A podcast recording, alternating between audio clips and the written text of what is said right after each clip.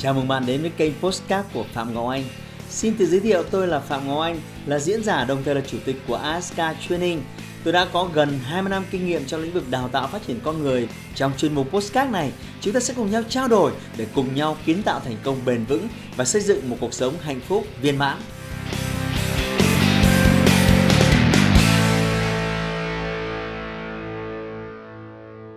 Chào mừng các bạn đến với Series Talk nói cùng chuyên gia ngày hôm nay. Hôm nay sẽ là một chủ đề đầy hào hứng dành cho những ai đang làm cha, làm mẹ và có con ở độ tuổi 5 6 tuổi trở lên. Và đặc biệt là vợ chồng đã từng tranh luận với nhau kịch liệt có nên dạy con mình về tiền bạc từ sớm hay không? Và nếu dạy thì phải dạy chúng như thế nào cho nó đúng. Và đồng hành cùng chương trình ngày hôm nay có chuyên gia Nguyễn Công Bình anh là chuyên gia huấn luyện phát triển thanh thiếu niên nhiều năm nay với những module như thái độ sống, như phương pháp học tập đỉnh cao và đặc biệt là một học phần mà Ngoan đã từng à, nghe anh ấy giảng rất lý thú. Đó là những thái độ và tư duy đúng đắn về tiền bạc với con trẻ. Và thay mặt những người làm chương trình, cảm ơn anh Công Bình đã dành thời gian đến và chia sẻ cùng chúng tôi những nghiên cứu của anh nhiều năm nay về tâm lý học với thanh thiếu niên và đặc biệt là tâm lý học liên quan đến tiền. Xin chào quý vị khán giả và xin chào anh Ngọc Anh.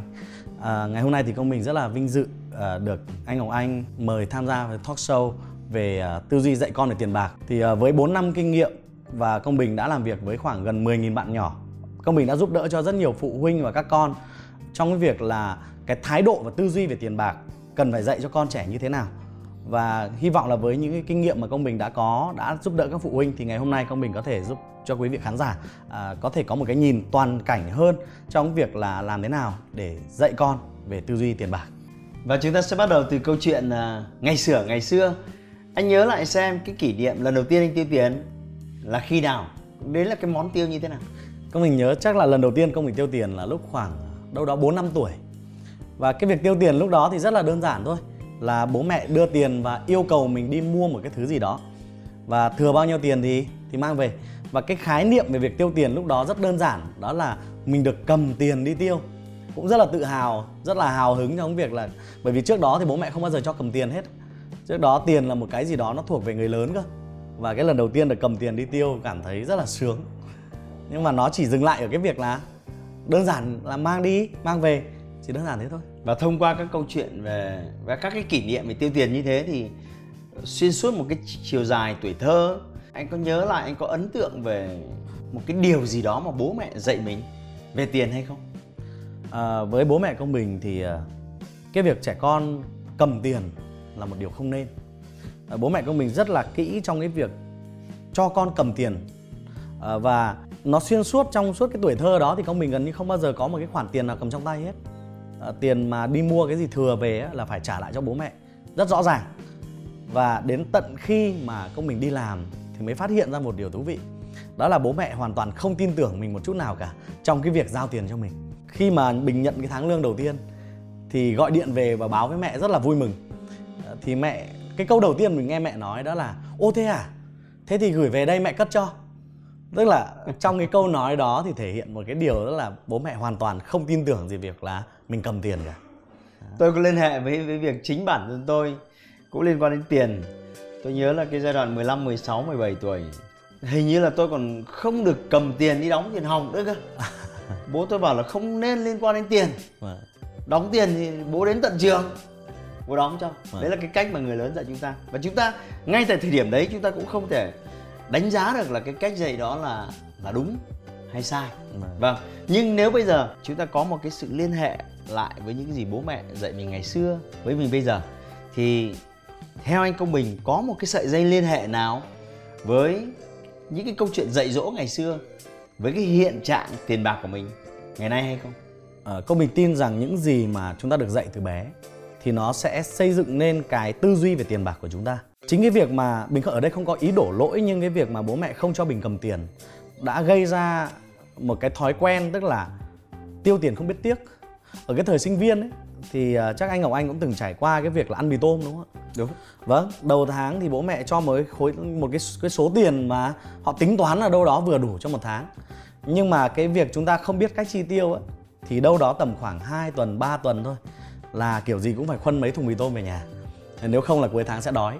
không chỉ như thế thì đến khi mà chúng ta bắt đầu bước vào một cái cuộc sống độc lập tức là sau khi tốt nghiệp đại học và đi làm thì cái việc quản lý và chi tiêu cũng gặp rất nhiều khó khăn và công mình cũng đã gặp rất nhiều cái bài học về cái việc là như thế.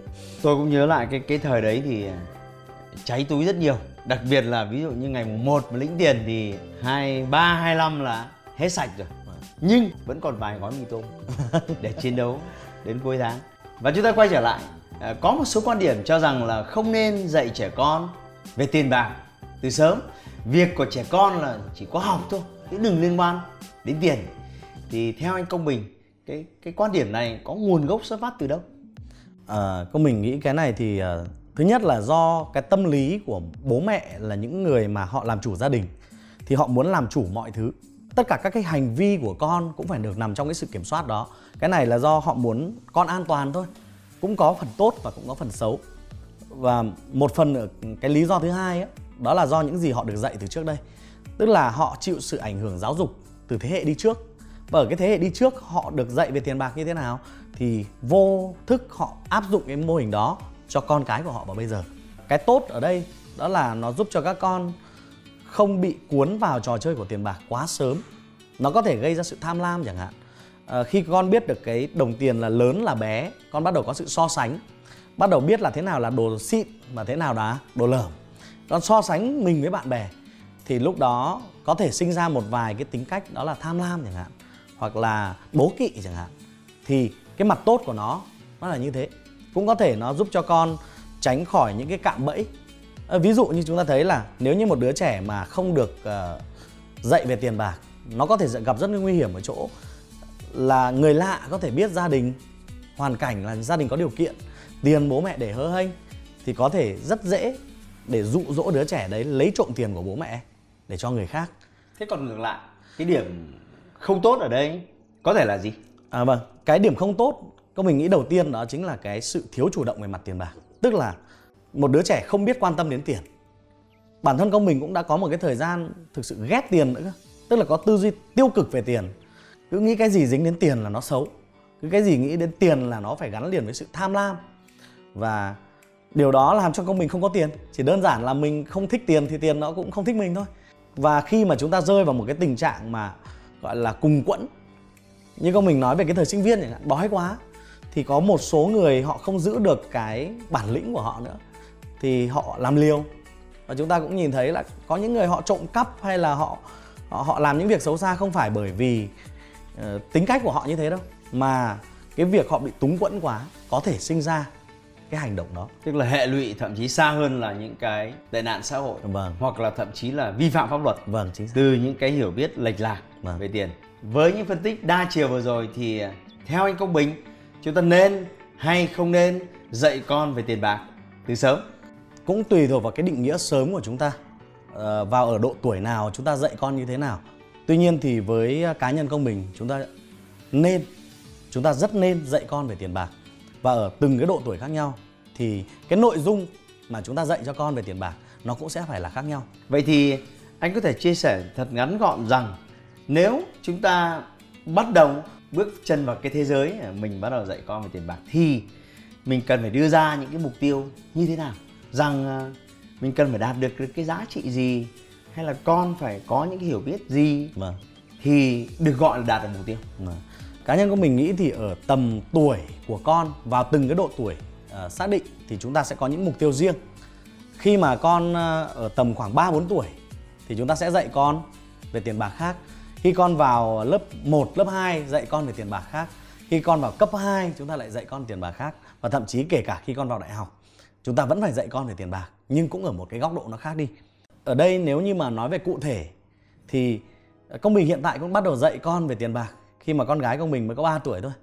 Nhưng ở 3 tuổi thì chúng ta chưa thể dạy về giá trị được vì con cũng chưa biết lớn bé về những con mệnh, số. mệnh giá số lượng vâng. đúng không thì ở đây rất đơn giản là công bình chỉ dạy với con là tiền bạc là thứ rất đáng quý là thứ đáng giá và đáng trân trọng. Thì con biết là tiền nó khác với giấy ở 3 tuổi thì trẻ con sẽ phân biệt được là à đây là tiền và đây là giấy. Và tiền là cái thứ mà chúng ta phải cất nó vào những nơi mà kín đáo chứ không thể vứt ra khỏi vứt ra sàn nhà giống như giấy được. Thì đó là lúc mà con khoảng 3 tuổi. Thế khi mà con bắt đầu lớn hơn một chút ví dụ như là tầm 6 tuổi chẳng hạn à, khi con bắt đầu đi học lớp 1 chẳng hạn thì à, lúc đó chúng ta bắt đầu dạy con về số tiền lớn bé. À một nghìn đồng 10 nghìn đồng nó khác nhau ở chỗ nào? Thì khi này con bắt đầu hiểu là à có nhiều cái mệnh giá của tiền hoặc là một cái vị ờ, nào đó đang xem chương trình Vâng. có con ở độ tuổi tin tin khoảng 14 15 Dạ. thì các anh chị phải đặt ra một cái mục tiêu như thế nào khi À. bắt đầu bây giờ mới dạy con về tiền Vâng, với 14 15 tuổi thì có lẽ chúng ta nên dạy con về giá trị của sức lao động.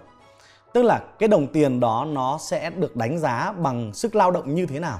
Ví dụ một cái việc nặng thì sẽ phải có nhiều tiền hơn, một cái việc nhẹ, một cái việc ít giá trị thì sẽ ít tiền hơn. Hay là những cái việc mà chỉ mang lại giá trị cho bản thân, không mang lại giá trị cho người khác chẳng hạn thì những việc đó sẽ không được trả tiền.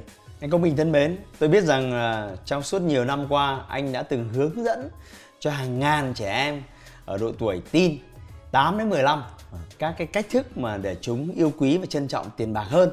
Vậy thì à, thông qua chương trình này anh có thể có một cái bài hướng dẫn nó đơn giản thôi mà nó mì ăn liền chúng tôi có thể áp dụng được ngay.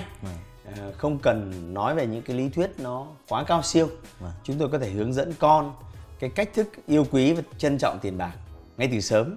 Hoặc là chúng tôi cần phải dạy con những cái gì? Những cái mẹo mà chúng tôi có thể áp dụng ngay. Thì à, anh có thể hướng dẫn của chúng tôi. Cá nhân công mình nghĩ là cái cách tốt nhất để chúng ta dạy con về tiền bạc đó là làm mẫu cho con. Khi mà con trẻ nhìn thấy cái cách bố mẹ tiêu tiền, cái cách mà bố mẹ trân trọng tiền bạc thì con sẽ cho rằng cái cách đó là cách đúng đắn. Và chúng ta có thể không cần phải quá hoa mỹ trong việc là kiến thức này kiến thức kia mà ngay từ cái việc chúng ta để ý cách mà chúng ta trân trọng những đồng tiền hay là cách chúng ta sử dụng nó sẽ làm cho con trẻ hiểu cái giá trị của nó ví dụ các mình nghĩ à, khi mà chúng ta đi siêu thị cùng con chẳng hạn chúng ta có thể đưa con đi mua sắm cùng thì khi mà chúng ta mua sắm chúng ta sẽ bắt đầu dạy con là cái gì là thứ mình cần phải mua và cái gì là thuộc về sở thích à, những lần mà công mình đưa con đi siêu thị chẳng hạn có những thứ con thích đấy nhưng mà nhất định là không mua. Công mình không mua bởi vì là nó chỉ là sở thích thôi. Còn những cái gì thực sự cần thiết bắt buộc phải mua thì sẽ mua. Và thậm chí là chúng ta phải lên một cái danh sách những cái món đồ cần mua trước khi chúng ta đi siêu thị. Và mua đủ cái món đồ đó thì đi về. Tức lúc là chính chúng ta phải làm gương đúng không? Chính xác là như thế. Cái điều này có có thể là sẽ là thách thức đấy. Với nhiều cha mẹ bởi vì à, nếu cha mẹ nào có những thói quen tốt Vâng.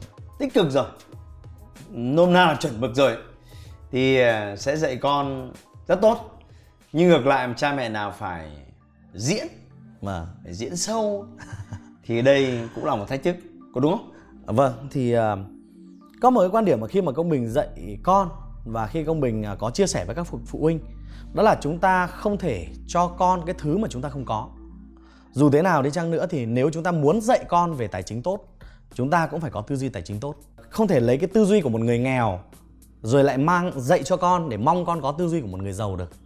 Và vì thế thì cái yếu tố đầu tiên công mình vẫn bảo lưu quan điểm đó là bố mẹ cần phải có một tư duy đúng đắn về tiền bạc. tức là nếu mà mình mình mình quyết tâm mình dạy cái này Vâng. thì cái người lợi đầu tiên chính là chính là bản thân mình. Chính là mình đấy đúng không? Vâng. người lợi thứ hai mới là bọn trẻ. Vâng. Có cái này cái này tôi thấy là rất tốt chúng ta có thể học và áp dụng được Vâng. ngay thưa quý vị. Thế còn à, cái cái chiến điều lược thứ cái, cái hai mẹo vâng. thứ hai? Cái điều thứ hai của mình nghĩ đó là thói quen. Tức là với một số bố mẹ họ chưa có được tư duy tiền bạc tốt thì chúng ta có thể luyện một vài cái thói quen quan trọng.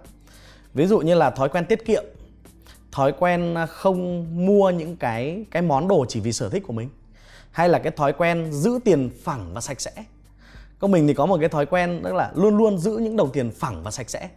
Khi nhận được kể cả là khi công mình đi mua đồ ở đâu đó họ trả lại những cái đồng tiền hơi nhăn hơi gấp chẳng hạn thì cái việc đầu tiên công mình làm trước khi cho vào ví đó là vuốt phẳng nó ra. Tất cả các nếp gấp được vuốt phẳng ra. Thì con cái khi mà nhìn thấy bố mẹ trân trọng những cái tờ tiền như thế thôi thì cũng thấy là à đây là cái thứ mình cần phải học.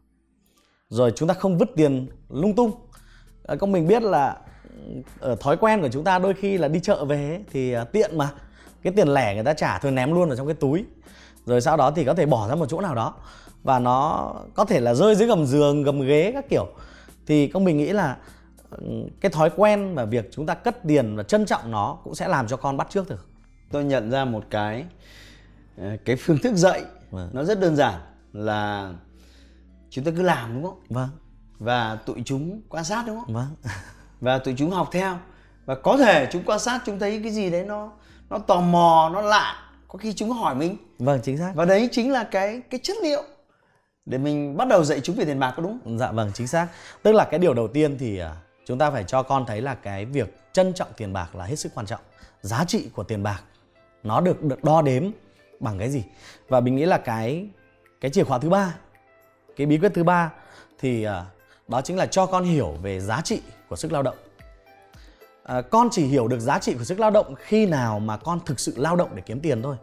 Chúng ta thấy là ngày nay con trẻ xin tiền bố mẹ rất là nhiều để mua những cái thứ mà con thích. Và tại sao con lại xin tiền bố mẹ để mua thứ con thích? Thậm chí là còn khóc lóc mè nheo đòi hỏi.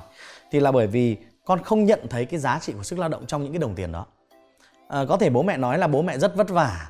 Có thể bố mẹ nói là bố mẹ rất cố gắng và nỗ lực để có tiền nuôi con rồi cho con ăn học. Chúng cũng không quan tâm đâu đúng không? Bởi vì chúng đâu có biết. Con đâu có biết là bố mẹ đã làm gì để kiếm tiền. Con chỉ biết là à, bố mẹ cứ đến tháng là tinh tinh. Thế là có tiền vào trong tài khoản. Thế là bố mẹ có thể mua được bất kỳ gì mà bố mẹ muốn. Thậm chí là chúng bây giờ nghĩ là có một cái cây thần ấy, cứ đút cái thẻ nhựa vào bấm bấm một vài thứ là tiền nó phòi ra. À vâng chính xác. Tức là cứ nhìn thấy cái cây atm cái bố mẹ hết tiền đúng không đấy cái cái cây vẫn ở chỗ đấy. Bố mẹ chỉ cần bỏ cái thẻ vào thôi là có tiền. Và trẻ con thì luôn luôn tin rằng bố mẹ mình giàu có. Và luôn tin về việc là bố mẹ luôn có đủ tiền cho mọi cái nhu cầu của chúng. Khi mà chúng không biết là bố mẹ đã vất vả đã lao động như thế nào đã đánh đổi điều gì. Đó là lý do chúng luôn đòi hỏi. Nữa. vâng chính xác. Chúng còn so sánh với bạn bè nữa. Đôi khi là chúng thấy là các bạn được bố mẹ mua cho, tại sao mình lại không được? Đó là một cái tâm lý so sánh hoàn toàn bình thường của một đứa trẻ. Thế thì để cho con trẻ có thể nhận thức được cái giá trị của sức lao động, thì chúng ta cần phải cho con lao động. Cái lao động ở đây chúng ta sẽ giúp con từ những cái việc là lao động chân tay rất là nhỏ để đóng góp, để tạo ra những cái giá trị cho gia đình. Sau đó thì ở một cấp độ lớn hơn là lao động để phục vụ người khác và lao động để phục vụ cộng đồng. Ở cấp độ mà để phục vụ bản thân cái đã, tức là con có thể làm những cái việc liên quan đến cá nhân. Cái này có gọi cái gì là vi phạm pháp luật không? Khi mà chúng ta bắt trẻ con lao động. Cái việc lao động mà mà mà để kiếm tiền ấy thì nếu như ở góc độ về pháp luật tức là đó là bắt buộc phải lao động nhưng ở đây chúng ta có thể mang cho con những cái cảm hứng để con lao động. Tức là chúng ta phải sẵn sàng như là một cái sự rèn luyện trước Và- khi con bắt đầu đi và lao tự động. nguyện đúng không? Hoàn toàn và là đặc biệt là tự nguyện. Hoàn toàn là tự nguyện và làm việc với đầy hào hứng. chính xác là như thế thế thì cái đầu tiên là làm việc phục vụ bản thân cái đấy là trách nhiệm đã. Cái thứ hai là với gia đình. Với gia đình thì chúng ta có thể cho con làm việc nhà và trả thưởng tức là không phải là trả lương mà là trả thưởng. Trả thưởng dựa trên cái giá trị mà con mang lại. À, với những cái công việc mà đòi hỏi nhiều nỗ lực nhiều cố gắng thì cái mức thưởng sẽ cao hơn. Hoặc là những việc mang lại nhiều giá trị cho gia đình chẳng hạn thì cái mức thưởng sẽ cao hơn. Tức là không thể có việc nhẹ mà lại lương cao được đúng không? Vâng, chắc chắn. Và Ừ, chúng ta phải đưa ra một cái bảng ngay từ đầu, tức là thỏa thuận từ đầu để tránh cái việc là ờ, tại sao con nỗ lực thế mà bố mẹ lại trả ít thế này. Thì có một cái bảng ngay từ đầu và tích tích tích tích tích vào đó. Và cái việc trả này thì nó chúng ta phải đảm bảo một điều đó là phải trả thưởng kịp thời. Tức là ngay khi con hoàn thành xong cái việc đó hoặc là ít nhất là trong vòng một ngày, cuối ngày bố mẹ tổng kết lại thì bố mẹ thưởng cho con. Tránh cái trường hợp là chúng ta thưởng theo cuối tháng thì nó không mang ý nghĩa động lực mà nó mang ý nghĩa trả lương và thậm chí là có một số bố mẹ thì lại là trả khoán. Tức là thôi con cứ làm hết đi. Rồi mỗi tháng bố mẹ trả cho con 200 nghìn, 300 nghìn. Thì cái đó nó cũng không mang cái ý nghĩa là dạy con về giá trị sức lao động. Có một cái hệ quả rất là thú vị anh Ngọc Anh. Đó là khi mà con lao động để kiếm tiền thì con bắt đầu thấy sót tiền. Chúng ta lấy một cái ví dụ đơn giản thế này. Mỗi lần quét nhà là 2 nghìn mỗi lần rửa bát là 5 nghìn. Và con thì có một cái thói quen là hàng tháng con cần 50.000 nạp tiền điện thoại chẳng hạn. Thế bây giờ nếu như lấy 50.000 của bố mẹ để mua thẻ điện thoại á thì con gọi con không tiếc lắm đâu. Nhưng nếu bây giờ là tiền của con tự nhiên bắt đầu nghĩ là à thế là 25 lần quét nhà, hoặc là 10 lần 10 lần rửa bát thì bắt đầu thấy sót. tức là có một cái sự liên hệ Đúng rồi, chính xác. Thì khi đó con bắt đầu liên hệ được là à mình đã bỏ ra công sức như thế thì mới được có 50 nghìn. Thế còn bố mẹ nhiều tiền như thế chứng tỏ là bố mẹ nỗ lực rất nhiều. Thì đó là cái định vị về giá trị của tiền bạc trong cuộc tôi sống. cho rằng cái này rất quan trọng liên quan đến uh, rèn con cái sự trân trọng thông qua chính cái việc đổ mồ hôi để đổi lấy tiền. Ở cái độ tuổi nào thì con được trả thưởng cho việc nhà và ở độ tuổi nào thì chúng ta dừng cái việc đó lại. Thì ờ, theo công bình thì ở tầm khoảng lớp 8, lớp 9 là con bắt đầu có ý thức với xã hội rồi. Thì cái việc mà làm việc nhà lúc này chúng ta cần phải giúp con hiểu đó là trách nhiệm Nghĩa đó vụ. là tình yêu đó là nghĩa vụ với gia đình. Thì con sẽ không làm việc nhà vì những cái phần thưởng đó nữa mà làm vì tình yêu. Thế còn một cái chiến lược nào tiếp theo nữa không con có thể à, tức là khi mà con bắt đầu có thể kiếm được tiền thì chúng ta lại thêm một cái chiến lược quan trọng nữa giữa việc là kiếm tiền và tiết kiệm tiền cái nào quan trọng hơn. À, bình nghĩ có một cái điểm rất là tích cực mà bình được dạy từ bố. Đó là bố bình vẫn nói rằng kiếm tiền là một việc rất khó nhưng tiêu tiền một cách tốt tức là tiêu tiền một cách chính xác hay là tiết kiệm tiền như thế nào ấy thì nó còn khó hơn rất nhiều. Bởi vì là nếu như chúng ta kiếm được 50.000 so với việc chúng ta tiết kiệm 50.000 về số tiền thì nó là tương đương nhau. Nhưng cái nỗ lực của việc mà chúng ta phải kiếm 50 nghìn đó, nó phải bỏ ra rất nhiều sức lực. Nên việc tiết kiệm thì nó lại dễ hơn rất nhiều. Thì chúng ta lúc này giúp con định vị cái việc tiết kiệm tiền nó cũng quan trọng không kém uh, so với việc kiếm tiền. Đó. Và cái việc tiết kiệm tiền thì uh, chúng ta thường hay có một cái xu hướng không biết anh Ngọc Anh ở nhà có cho con ờ, dùng con lợn để bỏ tiền tiết kiệm Có có có. Vâng, có đây- lợn, có lợn. đây là một cái mô hình mà ờ, hầu hết các phụ huynh ờ, giúp con học cái cách tiết kiệm tiền thì ờ, cái việc mà chúng ta cho tiền vào lợn để tiết kiệm cũng là một cái cách để dạy con là cần phải tiết kiệm những cái đồng tiền mà con không tiêu để dành cho những cái dịp lớn hơn hoặc là để mua những thứ đắt đỏ hoặc là để đề phòng những cái lúc nào đó hết tiền chẳng hạn thì cũng là một điều rất tốt khi mà con còn nhỏ. Đó. À, còn khi mà con lớn hơn một chút nữa thì à, có lẽ chúng ta sẽ sẽ có một cái mẹo khác dành cho các con lớn hơn. Đó là con bắt đầu rạch ròi trong việc là cái số tiền con kiếm được chi tiêu cho mục đích gì. Chúng ta có thể lên một vài cái đầu mục trong cuộc sống của con và con sẽ rạch ròi là cái số tiền này là để chi tiêu cho khoản gì. Thay vì việc là à có một cái khối tiền như thế và con tiêu cho khoản gì thì tùy con thì lúc này con bắt đầu lập kế hoạch cho việc tiêu tiền. Và con có thể có kế hoạch tuần kế hoạch tháng thậm chí kế hoạch năm. Mình có một cậu học viên bạn ấy có một cái mong muốn là mua lại cái ipad của mẹ. Vì mẹ không cho chơi bây giờ mẹ bảo là thích chơi thì tự bỏ tiền ra mua mẹ bán cho đấy. Và thế là bạn lên hẳn một cái kế hoạch năm bạn kiếm tiền để tích lũy lại để rồi cuối năm bạn mới mua được cái ipad đó. Thì đó cũng là một cách rất là tốt để bố mẹ có thể dạy con về việc là con có kế hoạch trong chi tiêu Tôi chợt liên tưởng là nếu mà cháu bé đó thực hiện được ờ, chính xác cái kế hoạch này thì sau này cháu sẽ dùng cái kỹ năng đấy cho việc ờ, mua một cái căn nhà của cháu cho tương lai đúng không? Vâng đúng rồi Thì cái cách mà chúng ta làm một cái việc nhỏ nhỏ như thế Cũng là cái cách tư duy để chúng ta làm những cái việc lớn hơn sau này Điều này rất quan trọng. Chúng tôi học được rất nhiều điều từ điều này. Còn còn mẹo nào nữa không? Thế anh Công Bình. Có một số bố mẹ ngày nay thì à, khi mà chúng ta tiếp cận với những cái thông tin, những cái văn hóa từ phương Tây chúng ta sẽ thấy là họ bắt đầu dạy con về kinh doanh. Cái kinh doanh ở đây mục đích là gì? À, dạy con về việc là tiền nó có thể sinh sôi nảy nở. Dạy con về việc là chúng ta không phải là bỏ hoàn toàn sức lao động tay chân để kiếm tiền nữa. Và à, nếu như mà trước đây thì có rất nhiều học viên của công bình vào mùa hè ấy, thì bố mẹ hay khuyến khích là con đi làm bưng bê ở các quán cà phê này để kiếm tiền để đỡ phí thời gian thì ngày nay một số bố mẹ là không cần con phải làm những việc tay chân như thế mà bố mẹ cần con làm những việc liên quan đến đầu óc một tí. Thế bây giờ gợi ý là giả sử như là con có cái lượng vốn như thế này, con làm thế nào để cuối mùa hè này nó nhân gấp đôi, gấp ba lên? Và lúc này có thể là một người đồng hành bên cạnh, nếu như bố mẹ có tư duy kinh doanh tốt, đồng hành bên cạnh cho những lời khuyên, cùng con lập một kế hoạch kinh doanh trong mùa hè chẳng hạn, thì điều này tạo ra một cái hiệu quả rất lớn sau này là khi con lớn lên, con sẽ nghĩ đến chuyện là tiền nó sinh ra tiền, thay vì việc là có tiền là nghĩ đến việc tiêu đầu tiên thì con nghĩ đến việc là tiền làm thế nào để nó sinh sôi nảy nở Tôi tôi chợt nhớ tôi chợt nhớ đến một cái một cái tình huống. Ờ, khi mà tôi có hai người cháu mới chỉ khoảng 10 tuổi thôi. Nhưng mẹ cháu đã bắt đầu cho cháu ờ, tập làm những cái hộp sữa chua rất là xinh ở trong những cái cốc thủy tinh sạch sẽ. Và nguyên liệu thì là ờ, sữa đặc có đường này, rồi nguyên liệu thì là ờ, sữa chua lên men, rồi công thức thì nó có sẵn ở trên mạng rồi. Cháu làm và cháu ủ và cháu cho tủ lạnh. Và rồi bán có tiền. Thế thì tôi tôi tôi chợt thấy rằng đấy là một cái bài toán kinh doanh rất đơn giản. Mà các con có thể thấy rằng là giá vốn mình bỏ ra là chừng này, mình bán là chừng này và rồi chi phí sức lực là như thế này và mình thu lại bao nhiêu tiền. Mà và đấy là cái cách nhìn thế giới này. Sau này để bước chân vào những công việc kinh doanh lớn hơn ở ngoài kia nó cũng tương tự như vậy đúng không? Vâng chính xác là như thế. À, khi mà một đứa trẻ nó bắt đầu có những cái tư duy kinh doanh từ sớm thì chúng ta rất dễ để uốn nắn. Khác với việc là đứa trẻ đó lớn lên và bắt đầu nhìn thấy những cái mô hình kinh doanh khác rồi bắt trước. Và chúng ta thấy là ở Việt Nam ngay ở Việt Nam thôi rất nhiều bố mẹ đã bắt đầu dạy con về kinh doanh. À, mới gần đây thôi có rất nhiều cái cái bạn nhỏ tầm 6 7 tuổi làm chè bưởi để bán đấy. Hay là thậm chí một số bạn thì làm làm đồ handmade.